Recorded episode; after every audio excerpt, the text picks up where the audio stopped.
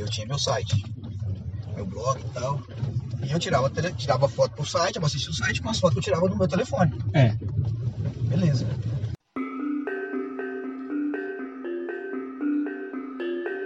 O nome dele é João de Deus Dias Neto, mas são poucos os que o conhecem dessa forma.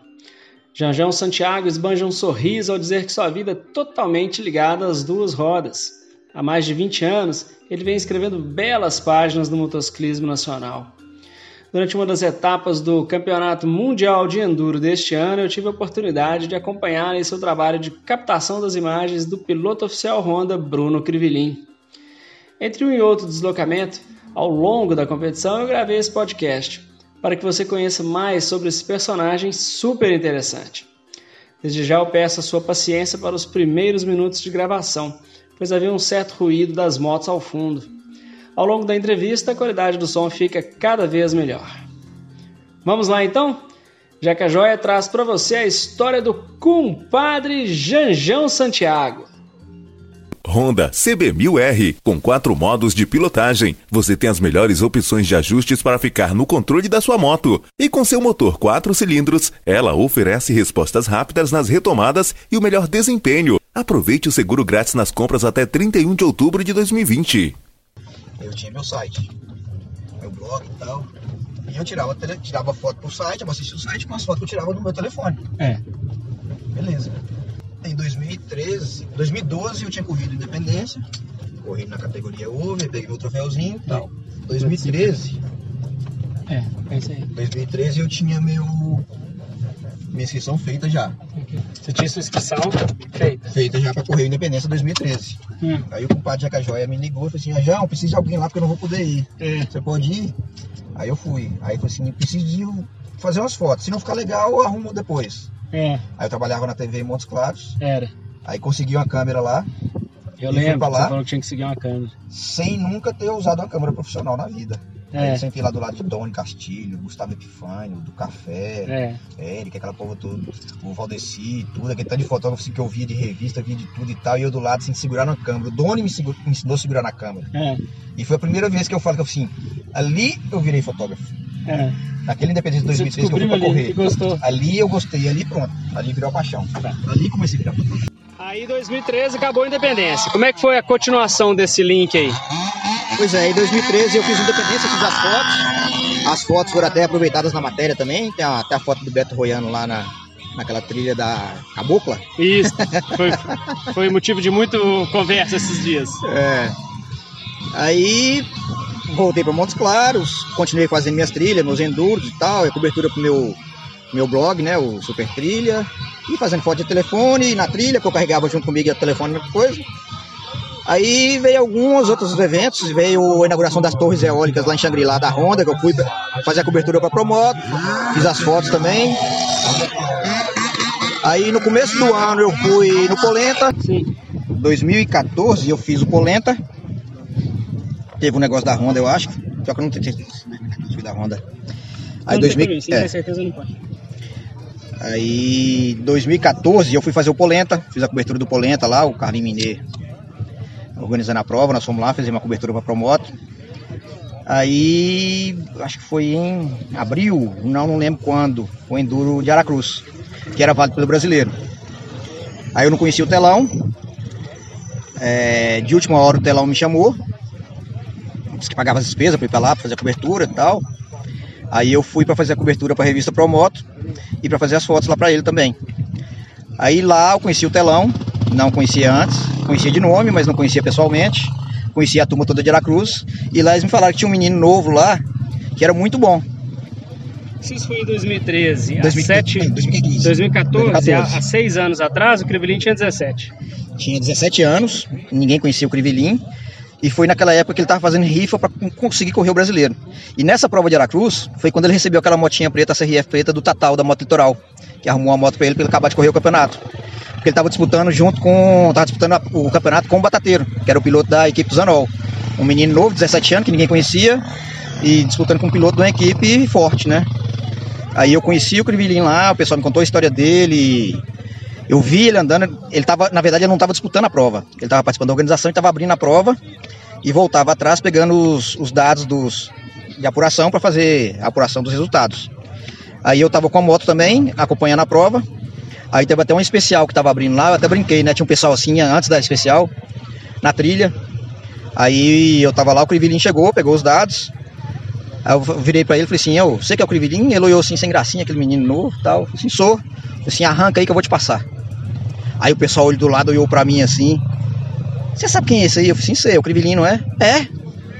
Ele anda pra caralho. Eu falei assim, você sabe quem eu sou? Aí o pessoal, não, falei assim, então tá, peraí que vocês vão ver. Aí o Crivelinha arrancou, era uma subida, e logo depois da subida tinha uma curva direita. O Crivelinha arrancou, eu arranquei no fundo dele, na bota. Só que virou a curva, ele sumiu. Só que o pessoal não me via mais, eu apertei, empre... apertei a embreagem que eu tive acelerando. Eles acharam que eu tava na... de zoeira. Aí só vi assim, 10 segundos o Crivelinho nessa arrancada. Aí lá na especial, dentro da cidade, o pessoal já tinha passado já, eu virei para ele e falei assim, ô Bruno, dá uma volta que eu quero ver você andando. Aí ele acelerou no extreme lá com tronco, pneu, aquele negócio tudo. Eu vi o menino acelerando, vi que ele era diferente, eu fiz as fotos até. Aí quando voltou de lá, aí eu liguei pro Renato, Jeca Joia Furma. Falei assim, Jeca, tem um menino aqui que é um talento puro. Nós temos que ajudar esse menino a chegar lá na frente para ser um futuro campeão brasileiro, ou quem sabe nos representar no Mundial. Aí assim, ah, João, esses meninos novos assim de 16, 17 anos, já vi muito aparecer, aí arruma um namoradinho, começa a beber, e só me assim, Jeca, esse menino é diferente. É diferente? É. Vamos fazer essa matéria então, vamos ajudar o menino. Contei a história, né, que tava fazendo rifa, fazendo os negócios, todo mundo ajudando. Achei legal que o, até o Zanol, que era. Tinha um piloto que concorria com o Bruno, ajudou nas rifas também. Acho que doou camisas, trem. Aí nós fizemos uma matéria na revista Promoto, o pessoal ficou sabendo. Tem alguns pilotos, algumas pessoas aí do Brasil, por exemplo, igual o Rodrigo lá de, de Lavras. Ele viu a história na Promoto, ligou, falou assim: Eu quero não sei quantas rifas, comprou e tal. Só para poder. Rodrigo Maciel, tio do Tonico primo do Tunico. Aí muita gente do Brasil toda, através dessa revista Promoto, dessa matéria na revista, é, entrou, ajudou o Bruno e tal. O Bruno conseguiu é, terminar o campeonato, porque ele não tinha dinheiro para terminar o campeonato. O pessoal de Aracruz ajudando. Aí terminou o campeonato, final do ano, pelo desempenho dele, por tudo. Aí tinha um convite, assim, o Zanol queria levar ele, só que ele ia correr de 230, mais um ano, e ele não queria. E tinha um convite da KTM, que era da Orange, que estava montando a equipe. E ele tinha a chance de correr do ano 250 KTM, né? Aí ele escolheu ir para Orange, fez aquele sucesso todo e hoje chegou aí. Muito bem feito com o Guto. Com o Guto. Aí foi correr brasileiro. Aí foi a primeira prova que eu, fui também fazer a cobertura para Promoto, lá em Biraci, 2015. De 2015 para cá, teve três provas do Brasileiro de Enduro que eu não fui. Uma porque coincidiu com o Ibitipoca, eu tive que fazer a cobertura do Ibitipoca outra não lembro o que, que foi. Então, tipo, então, umas 40 provas você só não foi numas três. Três. E no final de semana passado, foi o brasileiro, mas que eu tava vindo para cá, aí eu não fui no brasileiro. Então era duas provas, mas essa agora que eu não fui. Então de 2015 para cá eu fui em todas as provas do brasileiro. fui em todas as provas do brasileiro. Vem acompanhando desde 2014, no dia que eu conheci o Bruno. Vem acompanhando o Bruno aí fazendo assessoria, ajudando, orientando. Nós também com um grupo lá de Aracruz, tem o Telão, tem o pai do Bruno, tem o Doutor Doido, o Klebin, o Xande, a gente sempre orienta. A decisão final sempre é dele. Mas a gente orienta, fala assim, ó, eu acho que pode ser sim assim, o outro fala pode ser sim assim, mas as decisões finais sempre, sempre são dele. Igual quando ele quis assinar com a Orange em 2015, foi uma decisão dele. Nós pesamos assim, ó, desse lado tem uma coisa, do outro lado tem outra coisa, tá? Ele analisou e falou assim, não, vou para Orange. Quando ele resolveu ir para Honda também, foi uma decisão dele. Nós orientamos e tal, o que, que acha, o que, que não acha e tal. Decisão sempre é dele. Agora vim correr o Mundial. Foi uma decisão que ele tomou lá, lá atrás, que ele tinha que correr o Mundial. Na verdade era para ter vindo antes, mas ele teve a lesão no ano passado. Teve que fazer cirurgia, tanto que não correu a primeira etapa do brasileiro. Aí, como esse ano é o último ano da Júnior, tinha que ser esse ano. Então tá aqui. De 2014, quando nós conhecemos, tá aqui no Mundial já. Aquele menino, 17 anos, aquele moleque.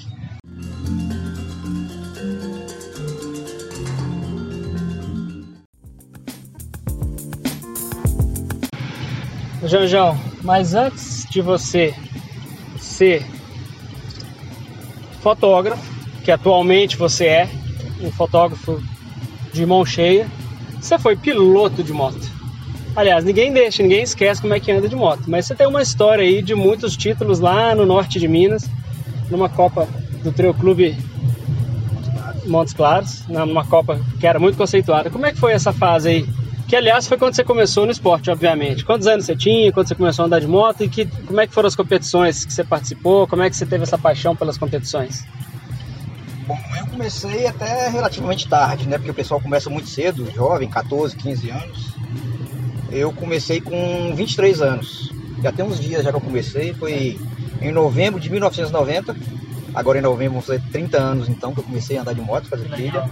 Temos até fazer uma festa. É Acho que vai coincidir com o Mundial em, em Portugal. Vamos fazer uma festa portuguesa. Opa, 29 de março? 29 de não, novembro? Eu não lembro o dia certinho, acho que foi 20 e poucos de novembro, 20 ah. alguma coisa de novembro. Aí então comecei a andar de moto, fazer trilha. Na verdade é uma, uma história engraçada. Que o pessoal compra moto e começa a fazer trilha.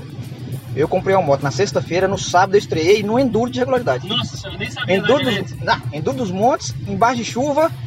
e eu comprei na sexta-feira uma roupa toda branca, bota branca, capacete branco, calça branca, tudo branco, e estreiei na chuva. Ou seja, eu só vi ela branca na hora que eu larguei, depois mais nunca. Aí já estreiei a moto no Enduro de regularidade e apaixonei, paixão mesmo. Aí comecei a fazer as provas, os campeonatos lá. Aí fui ganhando os campeonatos norte-mineiros, tudo. Comecei a fazer porque tinha muita prova do Campeonato Mineiro que era junto com o Trio Clube de Montes Claros. Tinha etapa de Curvelo, etapa de Diamantina, etapa de Montes Claros, que eram válidas pelo Campeonato Mineiro. Então comecei a fazer algumas provas do Campeonato Mineiro, ficar bem também. Aí comecei a fazer o Campeonato Mineiro também. Aí foi bem legal, Independência, Bitpoca, descobri o Bitpoca em 1994. Eu fui para lá, não tinha vaga mais, tinha esgotado. Eu fui para lá, fiquei no pé do Manel, onde é que o Manel ia, ia atrás dele, onde ele ia, ia atrás dele. Até que ele falou assim, é, acho que pode ficar livre de mim. Ele falou assim, peraí que eu vou arrumar uma vaga para você aqui. Me deu um jaleco lá, eu larguei. Terminei a prova em segundo lugar. Foi muito legal. Aí apaixonei com Bitpoca. Bitpoca eu já participei como piloto é, 16 vezes. E... e... depois que eu parei de ser piloto, né, para virar Sim. fotógrafo, continuo indo em Bitpoca também. Aí tem ido no Bitpoca sempre. Independência também, fiz mais de 10 Independência. Foi muito legal também a história com Independência. São provas que eu sou apaixonado Bitpoca, Independência. E em 2001, eu lembro que eu tinha ficado muito bem no Independência, tinha ganhado o Campeonato Norte Mineiro, ficado bem no Mineiro e tudo. Aí o Juca Bala, faltando acho que uma duas semanas pro Rally dos Sertões, ele machucou. Aí tinha uma vaga, os pilotos top e tudo já tinha sido comprometido. Falei assim, vamos pegar um ruim qualquer aqui. Aí surgiu um convite para eu participar da equipe CDI na época através do Tuca Porreta. Aí eu fui correr o Rally dos Sertões. Muito legal a história também do Rally dos Sertões. É, eu estava em quinto lugar na Super Production, mas aí fiquei sem combustível naquela especial dos 10 anos. Que foi um especial que muita gente ficou sem combustível. Mas foi uma experiência bacana demais também os Sertões. Eu tenho no norte de Minas também, acho que tem acho que é dois títulos também de rally. Então gosto também. Já fiz cross country, já fiz enduro fim, já fiz regularidade, Gosto de moto, o negócio é moto. Agora mesmo eu tô sem participar de enduro, porque normalmente no final de semana a gente tá trabalhando, né? É. Mas eu tenho minha moto, aí eu tento conciliar da seguinte forma: vai ter o enduro e vai ter o Ibitipoca. Eu vou de moto. Sim. Aí vou rodando de moto, rodo lá nas trilhas, na região, tudo com a moto e volto de moto. Vai ter independência, agora mesmo teve independência. Fui de moto rodando até Socorro, de Socorro para Itajubá, de Itajubá para Caxambu, de Caxambu voltando para Belo Horizonte, que eu tô morando em Belo Horizonte. Sim. Aí sempre tem que ter moto no meio, senão não tem jeito, né? E a vida minha hoje é moto. Aí viajo o Brasil todo acompanhando as provas, é, vem algumas provas no exterior. E o mais engraçado é que o povo pergunta pra mim ainda assim, bicho, você ainda ganha dinheiro com isso? Você faz isso tudo assim que a gente sonha em fazer é. e você ainda ganha dinheiro com isso? Então é muito legal. Minha vida é, com moto. Esse bate-papo com você é muito inspirador, porque é realmente trabalhar com, com o que a gente gosta, independente da área, é o grande pagamento. Exatamente, é aquele negócio. É aquele negócio, né? Quando a gente trabalha com o que a gente gosta, na verdade a gente não trabalha. É, é só um prazer. É isso aí. Legal. Próximo bloco, então, nós vamos falar mais sobre os trabalhos atuais. Para quem que o Janjão já trabalhou, o que, que ele tem feito. Fique aí, fique ligado. Honda CB1000R com quatro modos de pilotagem. Você tem as melhores opções de ajustes para ficar no controle da sua moto. E com seu motor 4 cilindros, ela oferece respostas rápidas nas retomadas e o melhor desempenho. Aproveite o seguro grátis nas compras até 31 de outubro de 2020.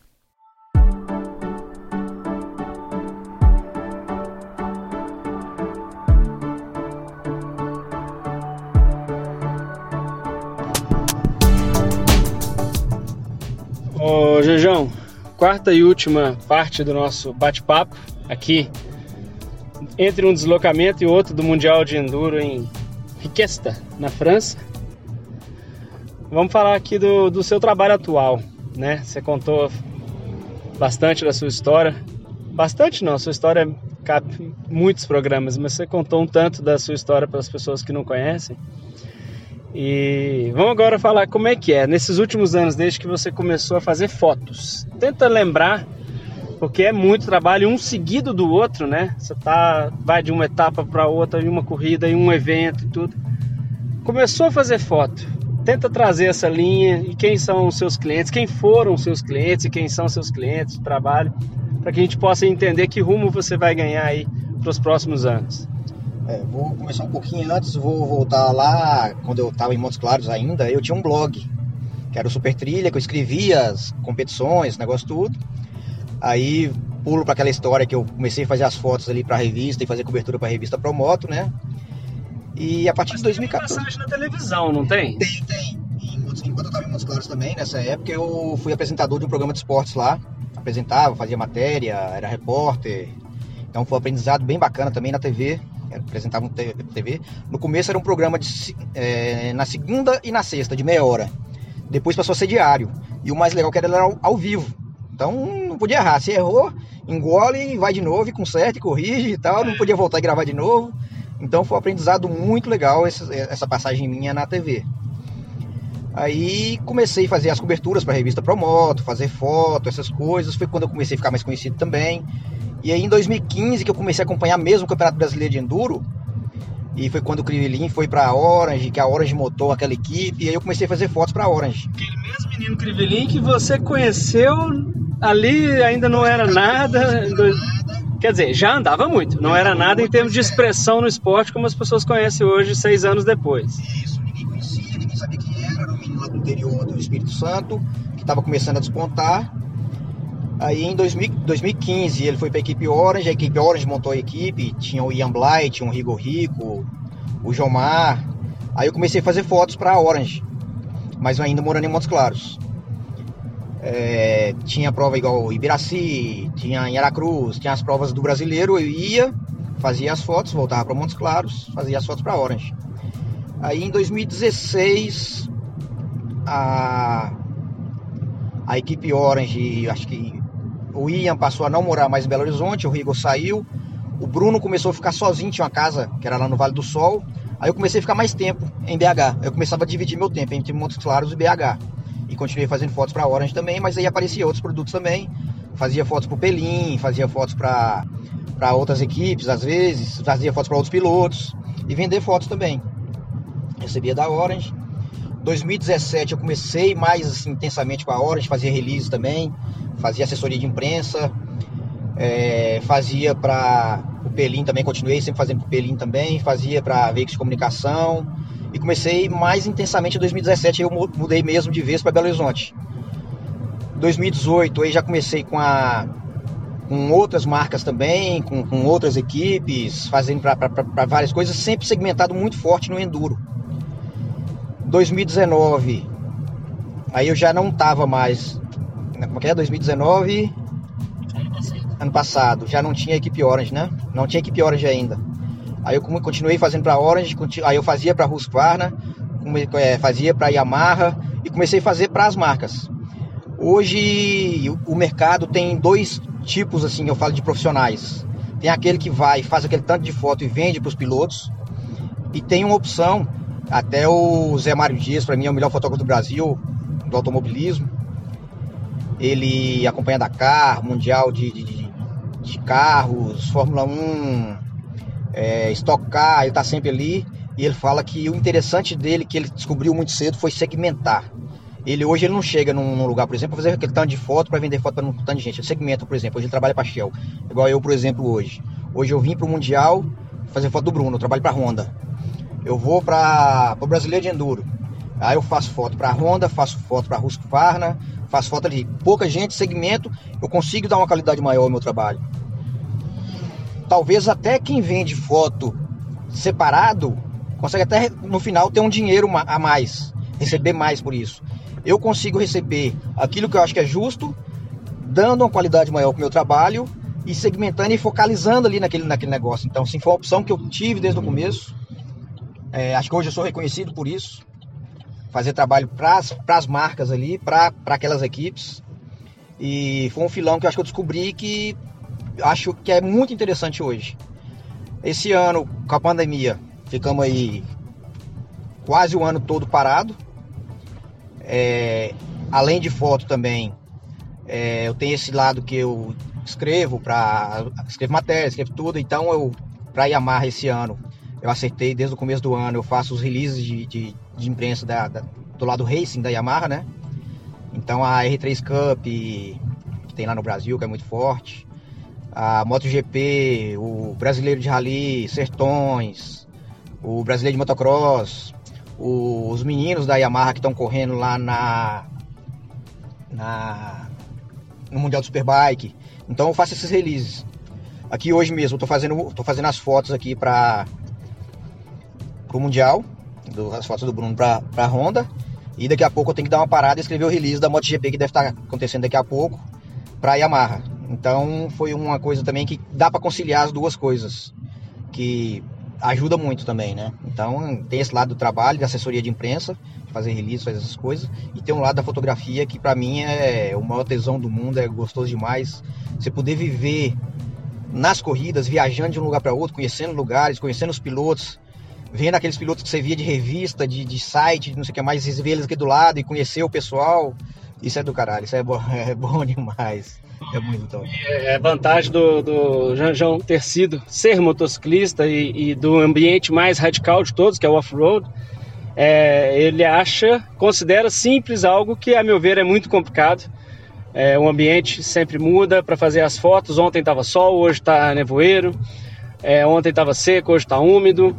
Ele não tem um motorista. Ele está falando isso com a gente agora, dando essa entrevista, enquanto ele mesmo dirige o próprio carro, ele que organiza o próprio tempo e já já ele tem que parar porque as corridas estão acontecendo para fazer ali o release do MotoGP que está acontecendo e tem que mandar isso para que o público seja alimentado de informações. Então, para você que recebe informações, veja quanto que qual é o trabalho que tem por trás de uma pessoa que faz bastante. Ô, ô Janjão, te agradeço por ter reservado esse tempo aí, passado essas informações valiosas aí para o público entender como que o motociclismo chega às suas mãos. Só fazendo adendo aqui, que o pessoal de lado, assim, do outro lado, não, não, tem, não, não sabe mais ou menos como acontece. Aqui, por exemplo, no Mundial, tem três especiais. O Jeca tá me acompanhando aqui o tempo todo, a gente tá de carro, a gente corre para uma, os pilotos passam, a gente corre para outra, os pilotos passam, a gente corre para outra, e assim o dia inteiro. Ontem o, o, meu telefone ele marca a quantidade de passos e quilometragem que a gente caminha. Sim. Ontem nós caminhamos cerca de 10 quilômetros. E, e, o mais bacana é o seguinte: não é plano, aqui ou você tá subindo ou tá descendo, né? É só morro. Então caminhamos muito, é, muito legal, caminhamos bastante. Você caminha para um lado para o outro, carrega uma mochila de 10 quilos aqui nas costas, porque tem câmera, tem lente, tem tudo. Exato. O pessoal falou que era só apertar um botão, mas não é bem assim, não. Dá um trabalhinho, mas é muito gratificante, muito gostoso, muito bacana. Cada vez mais eles têm consciência e conteúdo como esse ajuda a, a, a passar essa consciência. Jajão, para a gente poder terminar esse áudio aqui, deixa o contato para quem quiser te conhecer, por exemplo, suas redes sociais e quem quiser fazer contato com você. É, o meu Instagram é Janjão Santiago. Ali, por ali vocês têm meus contatos ali, fica mais fácil de achar, entra no Instagram, Janjão Santiago. Facebook também, Jean João Santiago. Então tá ali. Twitter também, acho que é. Não, o Twitter é arroba Supertrilha. o Instagram é o que está mais fácil da turma encontrar é, hoje em dia. Vai no Instagram, no Instagram vocês me acham lá, é fácil. Quer deixar um agradecimento para alguém, mandar algum recado? Agradecer ao Jeca, que sempre esteve do meu lado aqui o tempo todo, desde o começo, desde lá de trás, quando nós conhecemos. Já disputamos algumas provas juntos também. É o pessoal e os, patrocinadores, né? O pessoal que, que, que me dá emprego, né? Que me dá serviço, que eles me deem cada vez mais serviço, porque é isso que eu gosto de fazer. É, igual eu comentei com você, que assim, se eu ganhasse na Mega Sena, o que, que talvez eu faria? O que, que mudaria na minha vida? Acho que mudaria muita coisa não. Eu continuaria viajando de um lado para o outro, acompanhando prova, acompanhando enduro, vendo os pilotos, tirando foto, curtindo, porque isso aqui é, é um vício, é, é, muito gostoso, é muito legal. Então, um abraço para todo mundo aí, o pessoal que me segue, o pessoal que me dá emprego aí, as marcas, os pilotos. Valeu mesmo, brigadão isso aí. Você acompanhou a história então do Janjão Santiago, João de Deus Dias Neto, que escolheu o mundo como a família dele. Continue ligado aqui no nosso podcast, temos muitas entrevistas com esse contador de histórias que é o Jeca Joia. Até o próximo! Honda CB1000R com quatro modos de pilotagem. Você tem as melhores opções de ajustes para ficar no controle da sua moto. E com seu motor 4 cilindros, ela oferece respostas rápidas nas retomadas e o melhor desempenho. Aproveite o seguro grátis nas compras até 31 de outubro de 2020.